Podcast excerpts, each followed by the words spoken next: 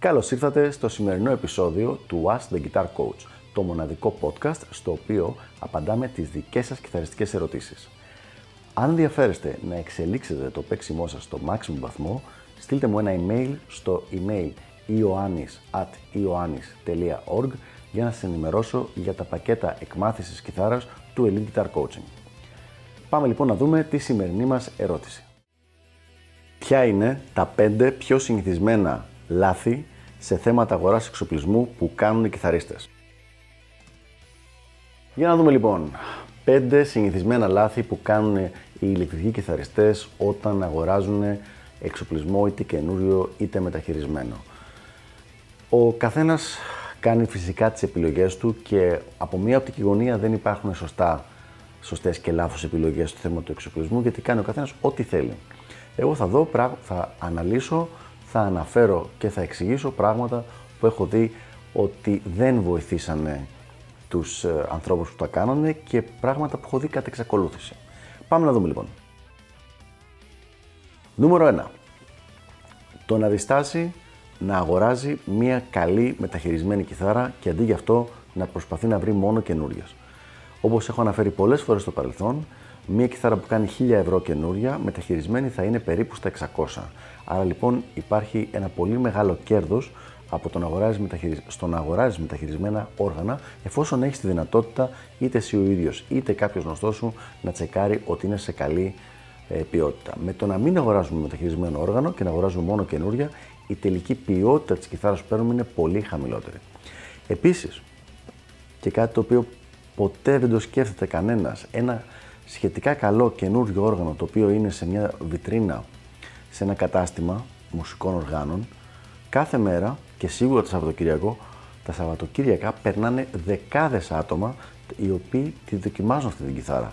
Πρακτικά λοιπόν, όσο αφορά ε, ώρες παίξήματος, μπορεί να έχει παιχτεί πολύ παραπάνω από την κιθάρα κάποιου ανθρώπου που την έχει αγοράσει και την έχεις σπίτι του σε μια ντουλάπα ή την έχεις σε μια θήκη και τη χρησιμοποιεί μια-δύο φορές τη βδομάδα για καμιά ωρίτσα.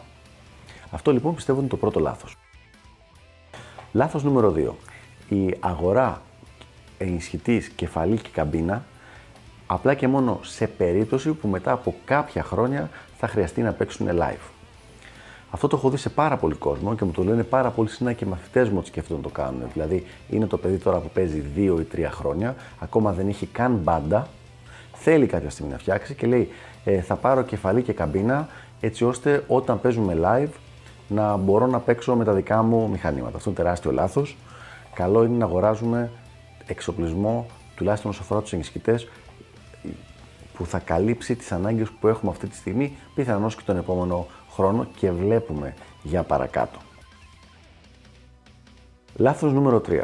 Η αγορά τεράστιου όσο αφορά τα VAT ενισχυτή για χρήση στο σπίτι, στο στούντιο ή ακόμα και σε μικρά, σε μικρά venues, σε μικρά μέρη, δηλαδή να παίξει ένα live σε ένα μικρό μαγαζί.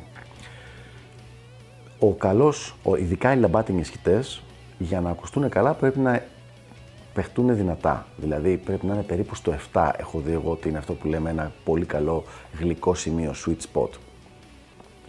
Για να παίξεις στο 7 έναν κατοστάρι ενισχυτή, χρειάζεται να είσαι σε ένα πολύ μεγάλο χώρο, το χώρο δηλαδή μιας μεγάλης μουσικής σκηνής. Σε κάθε άλλη περίπτωση χρειάζεται κάτι πολύ πολύ μικρότερο έτσι ώστε να μπορείς να το έχεις σε μια σχετικά δυνατή ένταση για τα βάτου. Πρακτικά ποτέ δεν μπορώ να σκεφτώ ούτε μία περίπτωση σε normal ε, συνθήκες που χρειάζεται κάποιος πάνω από 30 W. Οτιδήποτε παραπάνω από αυτό έχω δει ότι είναι υπερβολή.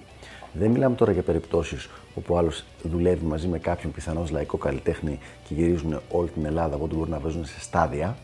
Μιλάμε για normal καταστάσεις, μέχρι 30 W.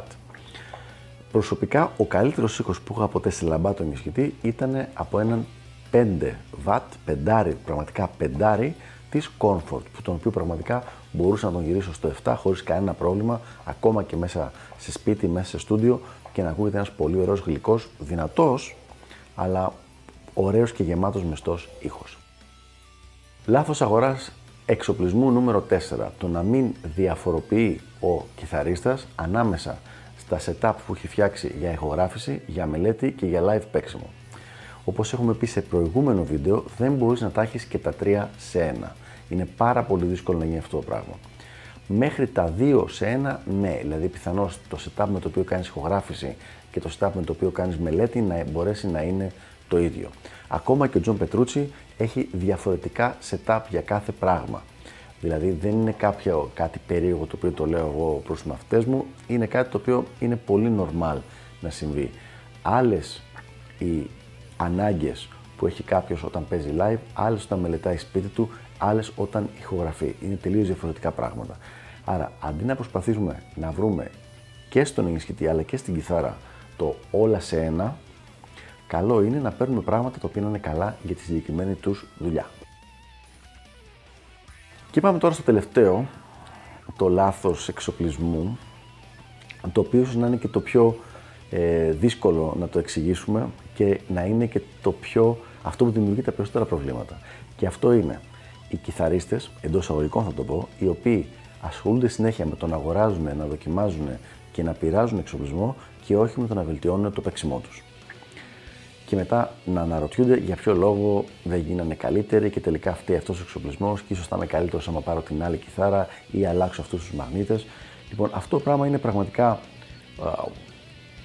κατά τη δική μου οπτική γωνία μία μάστιγα. Δηλαδή, έχουμε εκατοντάδες, αν όχι χιλιάδες ανθρώπους που είναι σε ένα συνεχόμενο γαϊτανάκι αγοραπολισιών και ανταλλαγών εξοπλισμού, χωρίς ποτέ ή σχεδόν ποτέ να πιάσουν την κιθάρα και να παίξουν, να μελετήσουν. Και μονίμως είναι ένα, μια συγχορδία και γυρνάμε κουμπάκια, κάνουμε τέτοια από εδώ και από εκεί. Αυτό, αν αυτό τον άλλο τον κρατάει χαρούμενο, εγώ δεν έχω κανένα απολύτως πρόβλημα. Αλλά εκεί που δημιουργείται το πρόβλημα είναι όταν αρχίζει να, να υπάρχει ένα ράδιο αρβίλα ότι ε, ναι, τελικά ο ενισχυτής αυτός φταίει και δεν παίζω καλά ή ο, η κιθάρα αυτή δεν ήταν αρκετά καλή ή οι μαγνήτες δεν έχουν αρκετά δυνατό output και τέτοια πράγματα. Ενώ το πρόβλημα είναι ότι ο άλλος δεν έχει κάτσει ποτέ να παίξει και να μελετήσει.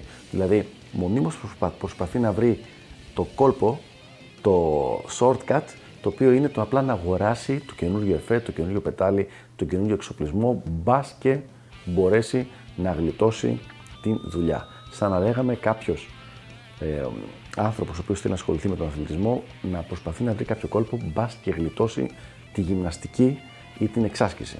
Αυτό φυσικά είναι κάτι το οποίο δεν γίνεται. Πέντε λοιπόν λάθη τα οποία είναι τα πιο συνηθισμένα που έχω δει από γνωστούς φίλους αλλά και από μαθητές μου και πολλές φορές σε μικρότερη ηλικία είχα πέσει και εγώ σε αυτά τα λάθη. Δεν είναι ότι γεννήθηκα ξέροντα αυτά τα πράγματα. Λοιπόν, πράγματα τα οποία σε κρατάνε πίσω στην βελτίωσή σου όσο αφορά την αγορά εξοπλισμού. Αυτά λοιπόν για το συγκεκριμένο θέμα. Ελπίζω να βοήθησα και τα λέμε στο επόμενο επεισόδιο του Ask the Guitar Coach. Γεια χαρά!